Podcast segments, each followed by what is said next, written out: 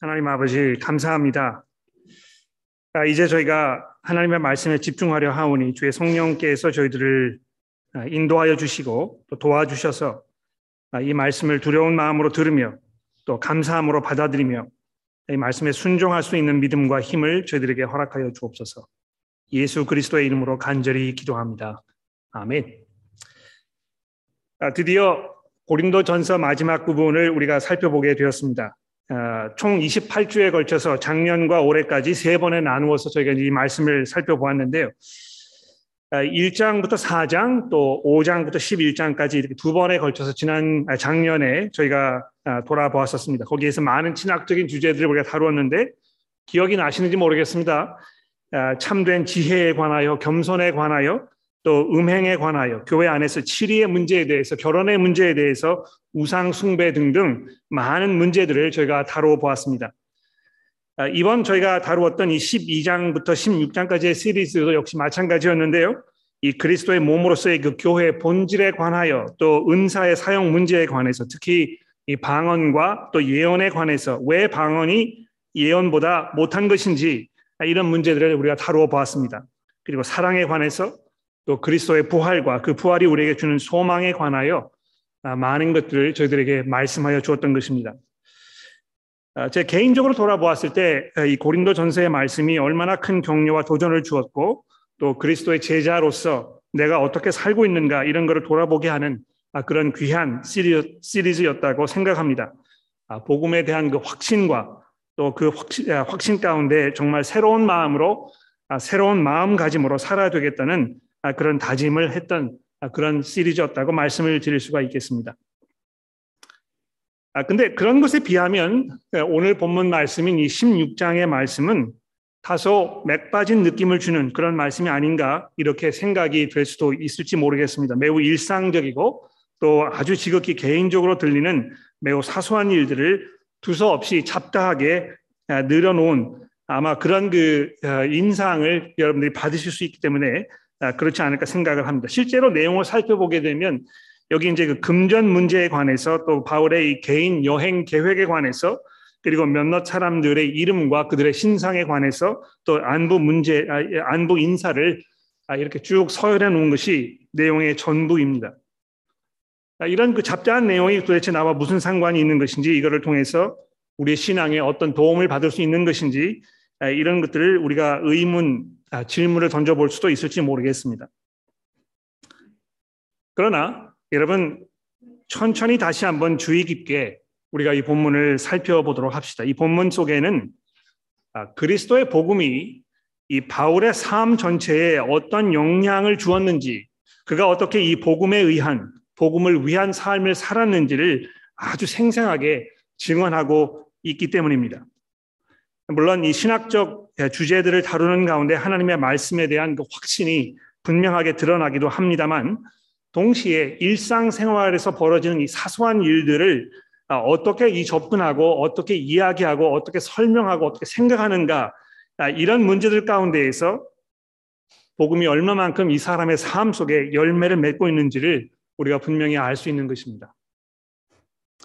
그래서 예, 오늘 예, 본문 말씀에 이 맨 마지막 부분부터 시작을 해 보려고 하는데요. 이 16장 맨 마지막 부분 21절 말씀을 여러분 한번 살펴보십시오. 나 바울은 친필로 너희에게 문안하노니 만일 누구든지 주를 사랑하지 아니하면 저주를 받을지어다.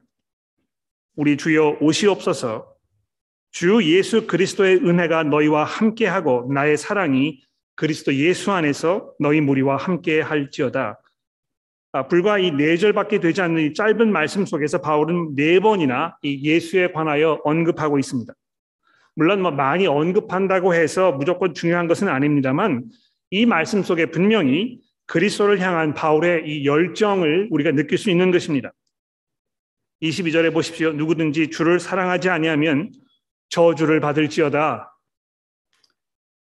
아, 이 부분을 보시면 마치 믿지 않는 사람들을 향한 어떤 그 혐오감이나 이 증오심으로 이렇게 쓴 것이 아닌가 뭐 이런 생각을 하실 수 있을지 모르겠습니다만 그런 것이 아니고 이 가운데 자신이 주님으로 섬겼던 이 예수 그리스도를 향한 바울 사도의 그 사랑과 열정이 담겨 있지 않습니까?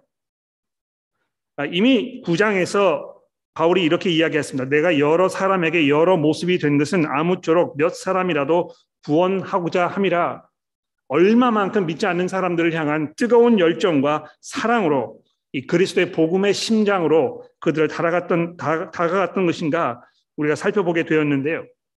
그들이 예수를 믿고 돌아서서 그리스도의 제자가 되는 그 과정을 통하여 그리스도께서 영광을 받으시는 그것을 향한 이 간절한 염원이 이 본문 말씀 속에 드러나고 있는 것입니다.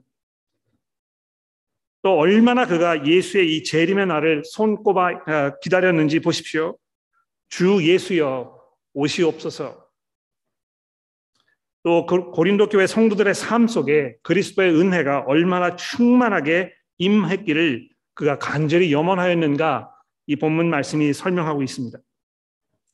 근데 여러분 이 맨 마지막에 아, 이 그리스도를 향한 바울의 이러한 그 간절한 마음은 이 선, 이 서신서를 시작하면서 맨 처음에 나누었던 아, 그 말씀과 굉장히 일맥상통하지 않습니까? 여러분 그 1장으로 넘어와서 보시면 1장 23절에 바울 사도가 뭐라고 예수 그리스도에 대하여 말씀했습니까? 1장 24절 23절을 보십시오. 우리는 십자가에 못 박힌 그리스도를 전하니 유대인에게는 꺼리끼는 것이요 이방인에게는 미련한 것이로되 오직 부르심을 받은 자들에게는 유대인이나 헬라인이나 그리스도는 하나님의 능력이요 하나님의 지혜니라.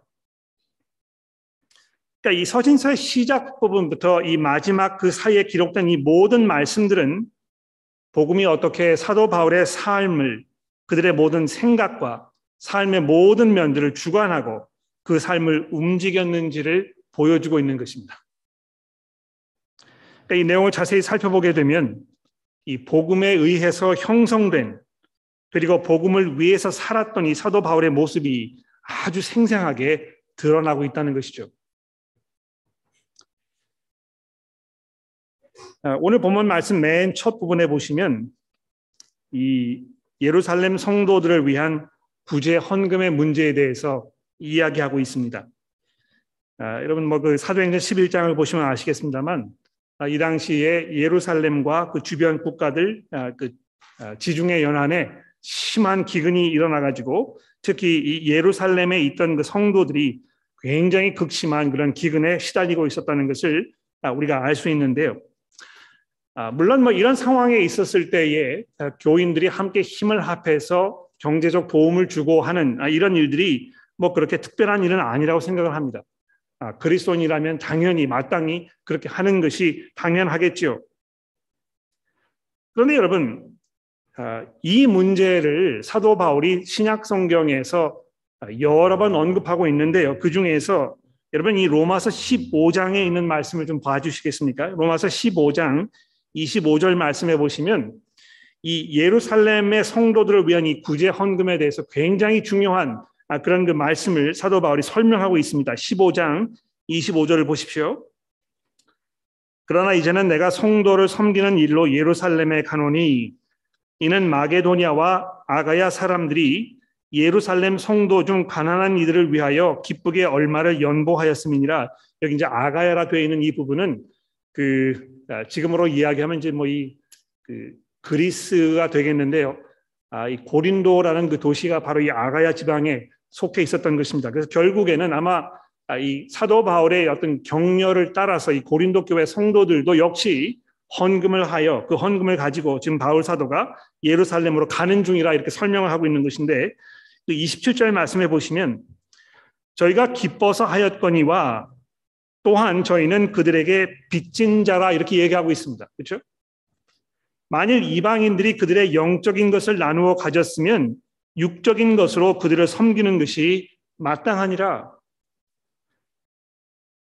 그러니까 구제 헌금을 단순히 그저 이 구제의 목적으로만 여기지 아니하고 이 이방 사람들이 헌금을 해가지고 이것을 예루살렘에 가지고 가서 거기에 있던 이 유대인 성도들을 위하여 헌금하는 이것이 복음에 의한 유대인과 이방인의 연합 문제로 지금 여기고 있었다는 것입니다.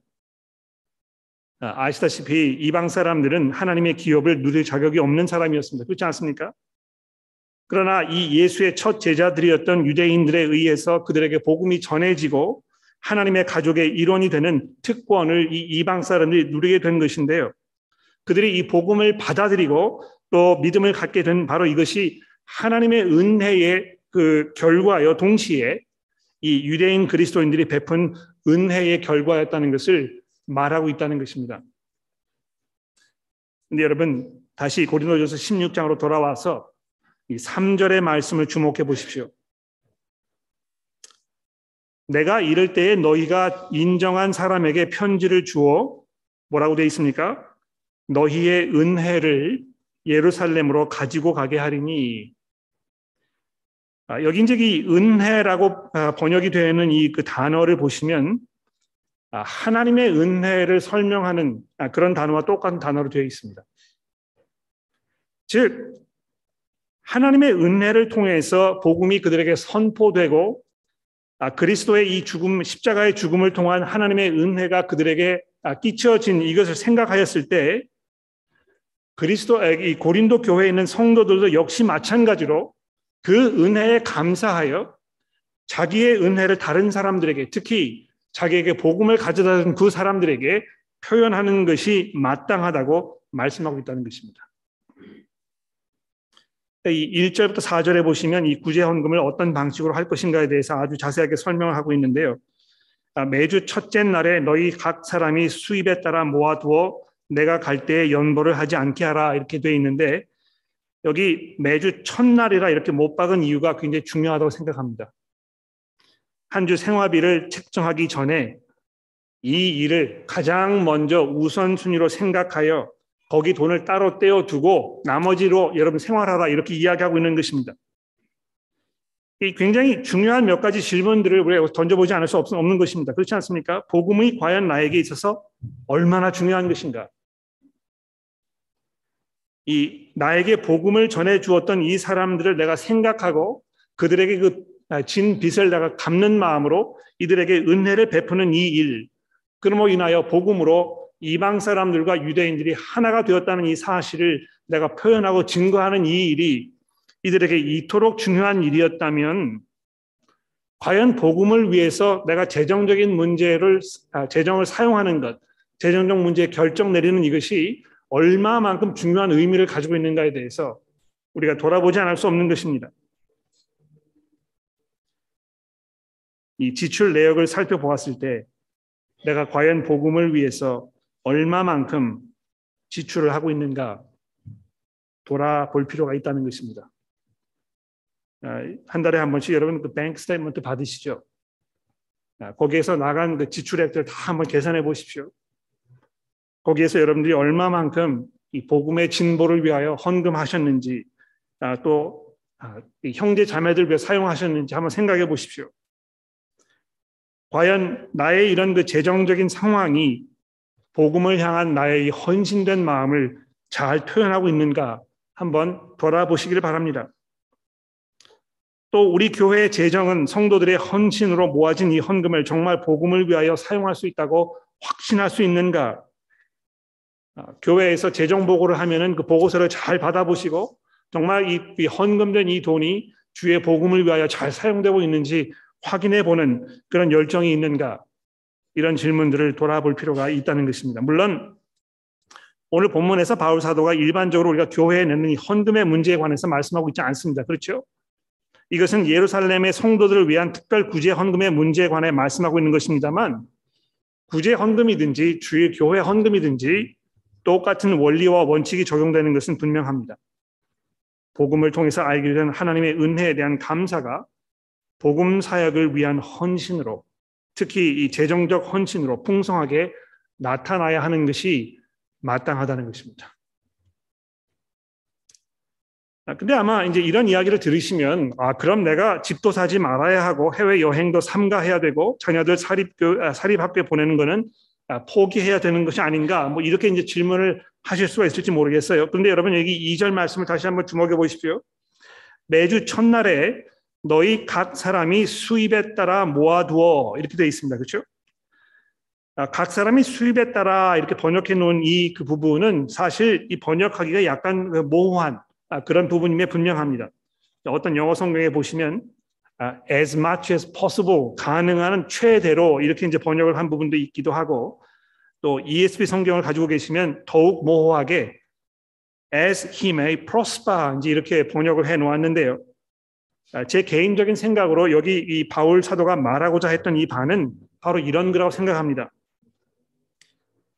여러분들이 이 복음을 향한 헌신에 근거하여 여러분들이 내리는 각 개인의 결정에 따라 이렇게 말하고 있는 것입니다. 그러니까 하나님께서 우리에게 지혜를 주셨잖아요. 그렇죠?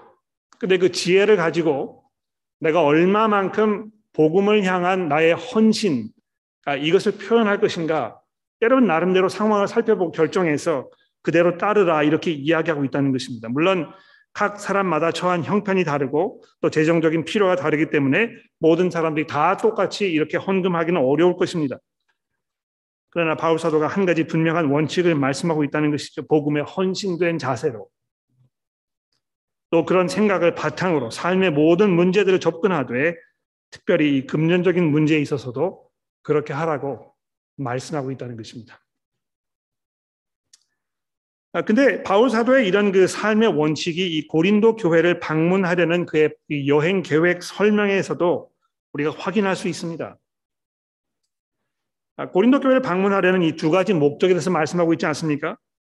아, 자기가 지금 다른 곳에 가서 이제 복음 사역하는 전도하려는 그 일을 계획하고 있는데 고린도 교회 성도 여러분, 여러분들이 재정적 헌신으로 그 일에 동참하여 저와 함께 복음의 동역자가 되어 주십시오. 또 여러분 그렇게 되기를 내가 간절히 바랍니다. 아, 이런 마음을 아, 표현하고 있지만 거기에 더해서 5절 말씀을 보십시오.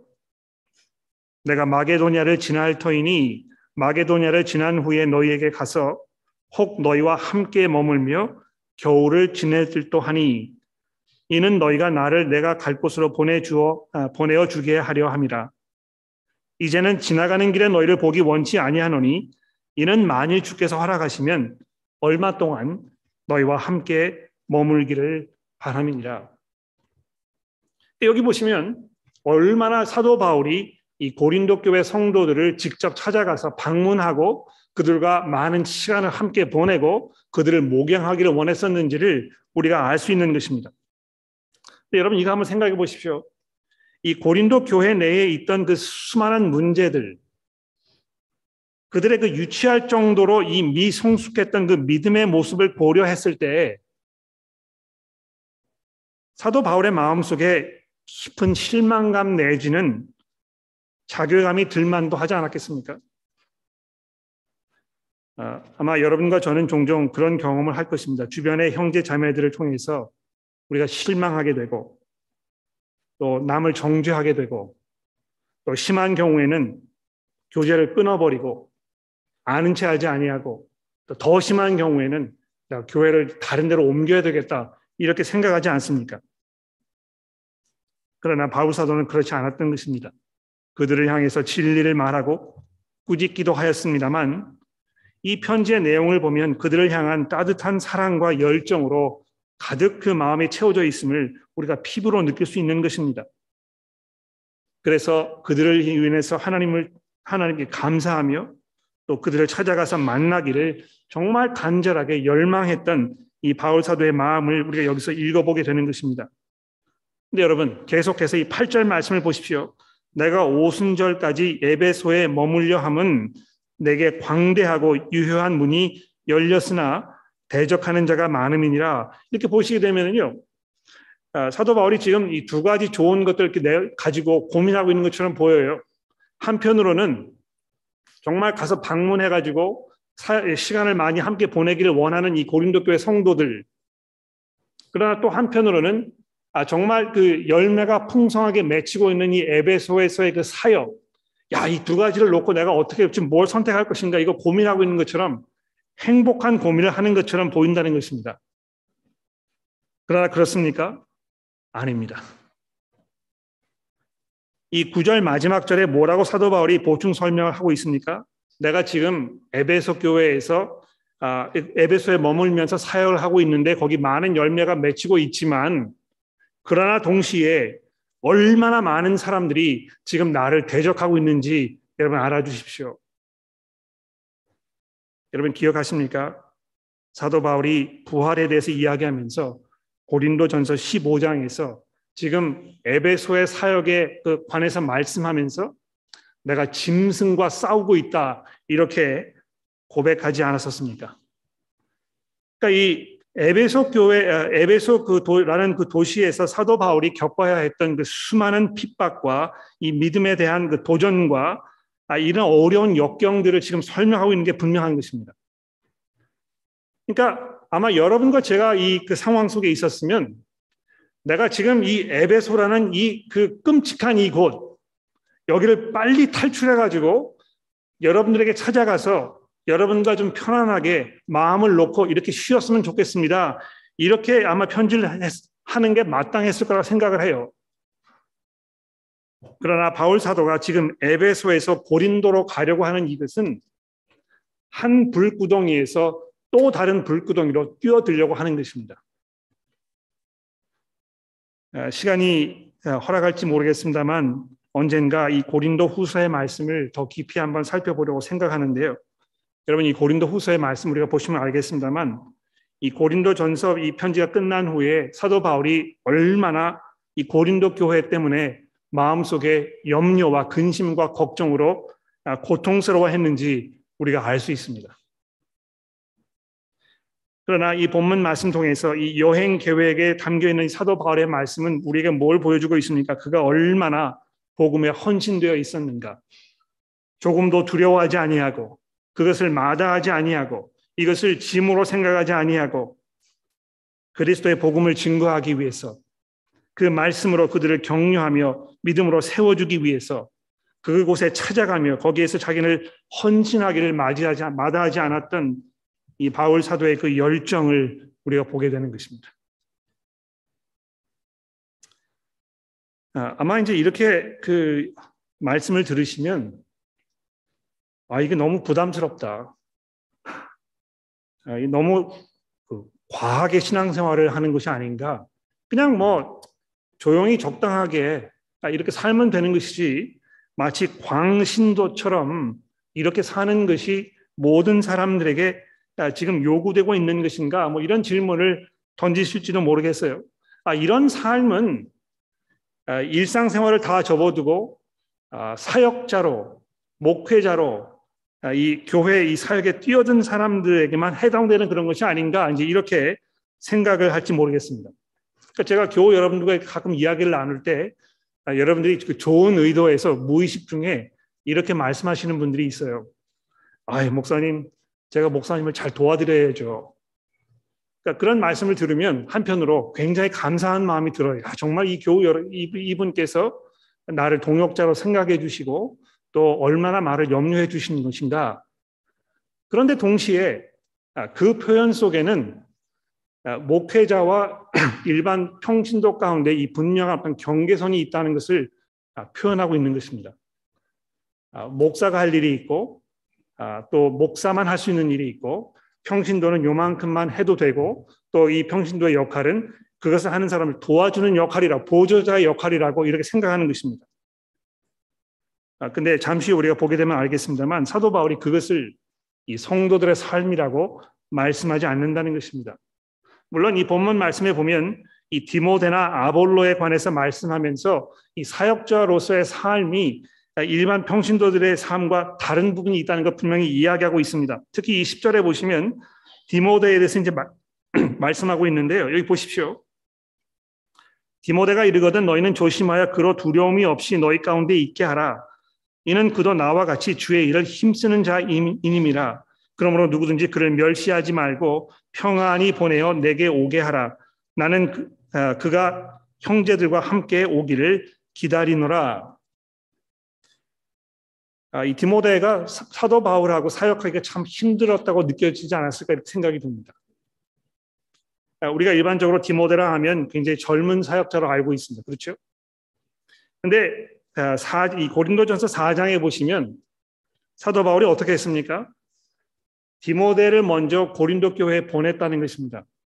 고린도 교회에 많은 어떤 그 어려움이 있는 것을 알고 아마 이 고린도 전서 이 서신서를 디모데에게 전해줘가지고 디모데가 이것을 가지고 가서 고린도 교회 성도들에게 읽어주고 아마 거기에 대한 이 고린도 교회 성도들의 어떤 질문들 다 받고 아, 그들의 그 생각을 바로 잡아주고 또는 아, 바울 사도가 이 편지에서 이야기했던 그 내용들 가지고 그들을 책망하고 또 격려하고 이런 일을 했었을 것입니다.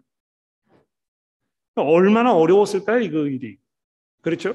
이 고린도 교회 성도들의 어떤 그 성격, 그들의 그 성품, 그들이 지금까지 했던 이 모든 일들, 이 고린도 전서에 설명되어 있는 그 내용들을 살펴보았을 때 디모데가 가벼운 마음으로 기쁜 마음으로 부담 없이 이 고린도를 향하지 않았을 것입니다. 그들과 치러야 할 이 전투와 같은 그런 그 어려운 상황들을 예견하면서 거기에 갔겠지요. 그러나 중요한 것은 디모데가 그것을 마다하지 않고 거기에 갔다는 것입니다. 이것이 어려운 일이라는 것을 알면서도 얼마만큼의 이 고통이 자기를 기다리고 있다는 것을 알면서도 거기에 갔다는 것이죠. 또 이 아볼로도 보십시오. 여러분 이 아볼로가 일장에 등장하지 않습니까? 어떻게 등장합니까? 고린도 교회 성도들이요. 다 편을 갈라가지고 나는 그리스도파다. 나는 바울파다. 나는 아볼로파다. 나는 개바파다. 아, 이렇게 서로 싸우고 있었다는 것입니다. 아마 아볼로가 굉장히 언변이 뛰어났던 사람인 것 같아요. 설교를 했을 때 굉장히 그 설득력 있게 많은 사람들의 마음을 움직이는 그런 특별한 은사가 있었던 것 같습니다. 아마 그래서 고린도교 성도들이 더욱 이 아볼로를 아, 추앙하고 또 존경하고 그를 따르려는 아, 그런 움직임이 있었던 것이 분명합니다. 근데 아볼로의 입장에서는요, 이 고린도 교회 성도들의 그러한 그 생각이 얼마나 어리석은 것인지 이것이 얼마나 어처구니 없는 것인지 이런 거를 생각하면서 아마 고린도 교회를 방문하는 것을 꺼려하지 않았나 이렇게 짐작합니다. 물론 여기 본문 말씀에는 설명하고 있지 않아요. 12절에 보시면 형제 아볼로에 관해서 그들에게 형제들과 함께 너에게 가라고 내가 많이 권하였지만 지금은 갈 뜻이 전혀 없다 이렇게 되어 있습니다. 또 왜 아볼로가 고린도 교회에 가기를 원치 않았겠습니까? 아마 그런 상황 때문에 일부러 그것을 마다하지 않나 생각해요. 조금이라도 생각이 복음으로 분명하게 잘 정리되지 않았으면 아마 이것을 기회로 생각해서 활용해서 자기의 어떤 그 번위 이런 거를 세우려고 하고 또 자기를 내세우려고 했던 아, 얼마든지 그렇게 할 수 있었을 것입니다.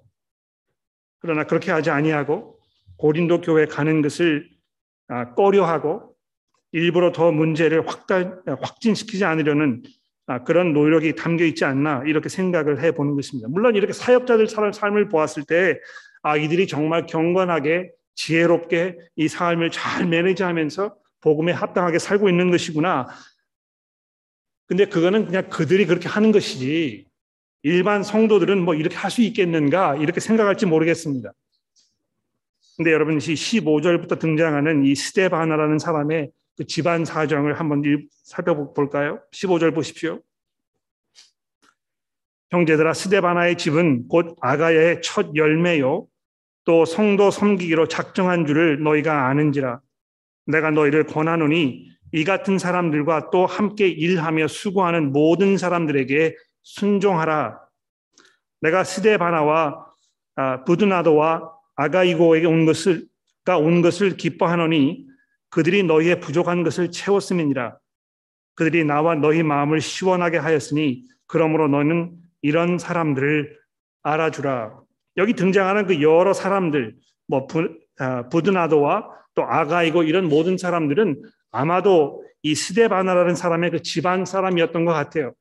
이 스데바나라는 사람이 아, 이 성경에 보면 적어도 아, 고린도 전서 여기에서만 등장한 것을 봤을 때 이 사람이 뭐 그렇게 초대교회에 많은 영향력을 발휘했거나 중요한 위치를 차고, 차지했던 사람이 아닌 것 분명합니다.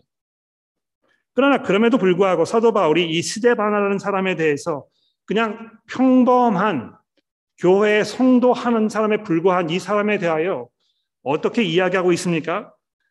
이 사람이 성도 섬기기로 작정한 줄을 너희가 이미 다 알고 있다.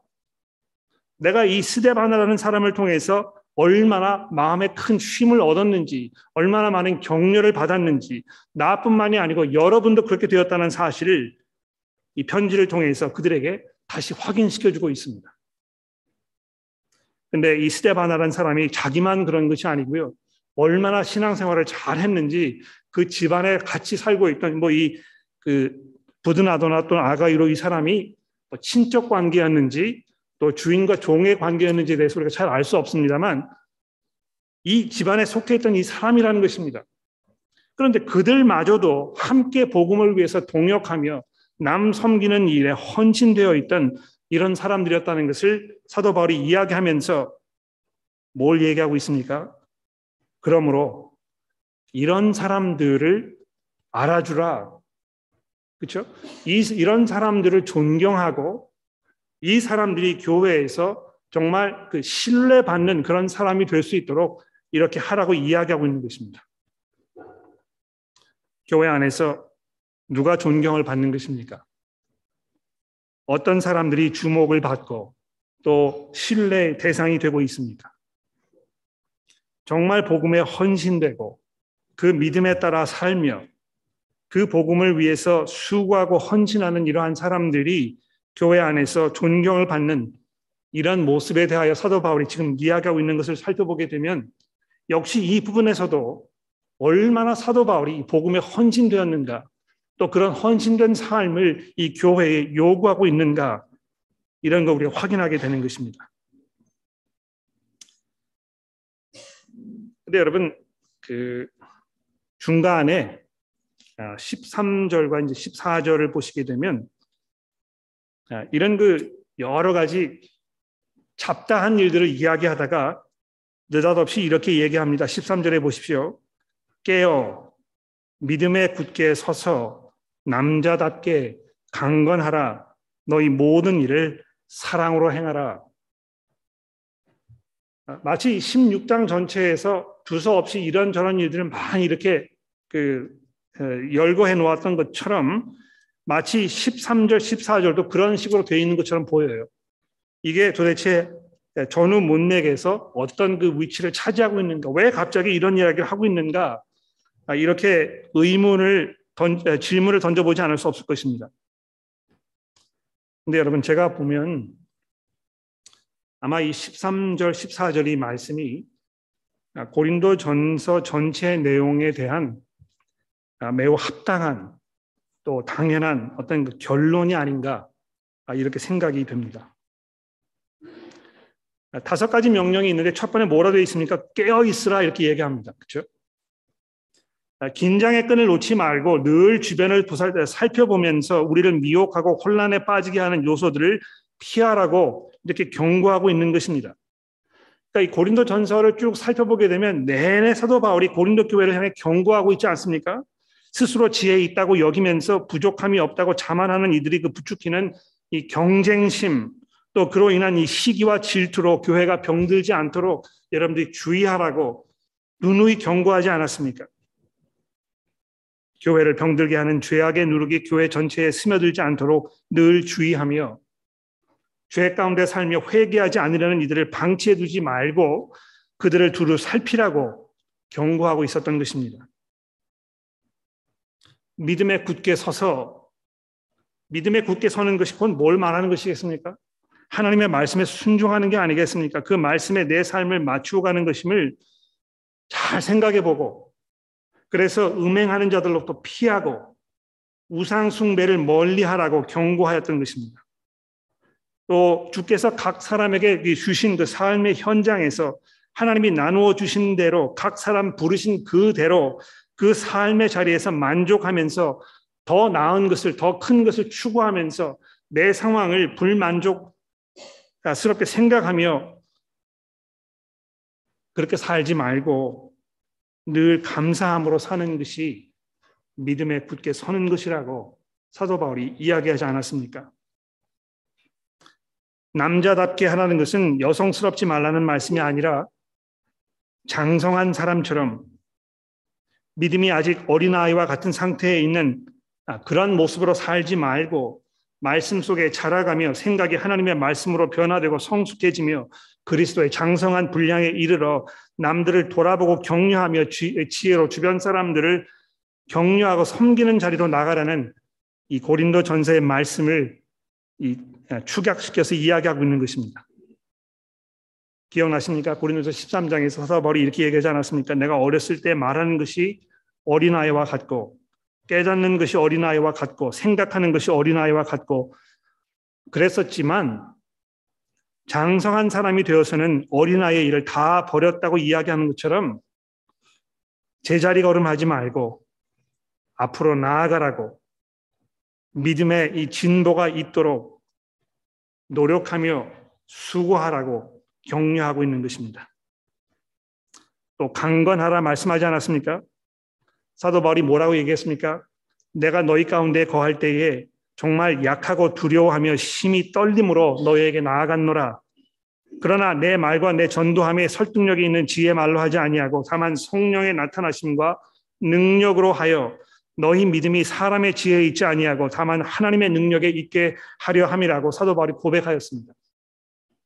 또 고린도전서 6장 14절 말씀해 보시면 하나님께서 주를 다시 살리셨는데 또한 그 능력으로 우리를 함께 살리실 것이라고 이야기하면서 이 하나님의 이 부활의 능력이 여러분과 저의 삶 속에 강하게 역사하고 있는 사실을 우리에게 말씀하지 않았습니까? 그리고 마지막으로 거기에 덧붙여서 모든 일을 사랑으로 하라고. 그렇죠? 믿음과 소망과 사랑은 항상 있을 것인데 그 중에 제일은 사랑이라고. 하나님의 사랑과 또 그 하나님의 사랑에 의한 형제 자매들을 향한 이 사랑에 대해서 사도 바울이 고린도 전서에서 얼마나 강조하여 말씀하였습니까? 이 16장의 내용 전체를 종합해 보면 사도 바울이라는 이 사람이 얼마만큼 복음에 의해서 또 복음을 위하여 그의 삶을 살았는지 확인해 보게 됩니다. 이것은 그저 생각으로, 입으로 그저 이렇게 얘기하는 그런 것이 아니고요. 삶의 아주 사소한 부분에서조차도 얼마만큼 복음이 파괴력 있게 그의 삶을 침투해 들어가서 그의 생각과 그의 모든 것들을 주관했는지를 아주 분명하게 우리에게 나타내 주고 있는 것입니다. 우리는 어떻습니까? 우리도 역시 과연 복음에 의한, 복음을 위한 이런 삶을 살고 있습니까? 아, 일상 아, 평범하게 느껴지는 그런 삶의 모든 부분에서 정말 그리스도를 내가 주로 고백하며 그분의 그 영광을 위해서 그분을 섬기기 위하여 내 모든 결정들을 내리며 그것들을 돌아보며 또 잘못되었을 때 그것을 바로 잡으며 어떻게 하면 내게 주신 모든 것들을 사용하여 내가 그리스도를 위해 살 것인가 깊이 고민하는 그런 삶을 살고 계십니까? 아, 이번 고린도 전서 시리즈를 통해서 그런 도전들이 여러분 모두에게 있으셨기를 간절히 기도합니다. 기도하겠습니다.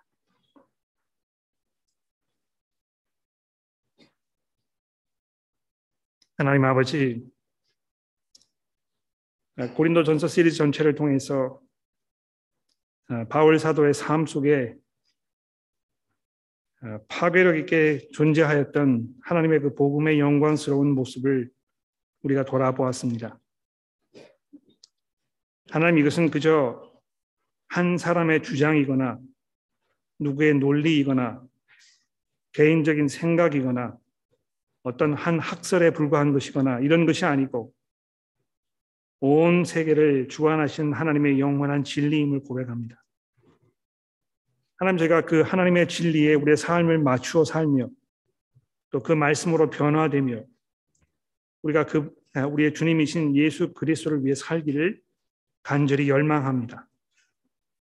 하나님 저희의 삶과 저희들의 그 믿음이 분리되지 않도록 도와주시고 우리가 하나님을 이해하면 할수록 하나님의 말씀 속에 들어가면 들어갈수록 복음에 대한 더 깊은 확신과 믿음이 생기게 하시고 또 그것으로 인해서 우리의 삶의 모든 부분들이 그리스도의 영광을 드러내는 이런 부분들이 되게 도와주옵소서. 저희들이 죄를 회개하며 또 하나님의 용서의 확신 가운데 살며 주변 사람들에게 그리스도를 증거하며 그들이 그리스도의 영광을 나타내는 삶을 살 수 있도록 그들을 도와주며 헌신하는 우리 모두가 될 수 있도록 도와주시고 재정 문제에서, 관계 문제에서, 결혼에서, 자녀들을 가르치는 모든 면에서, 직장 문제에서, 내 삶의 모든 부분에서 그리스도를 위해 살게 도와주옵소서.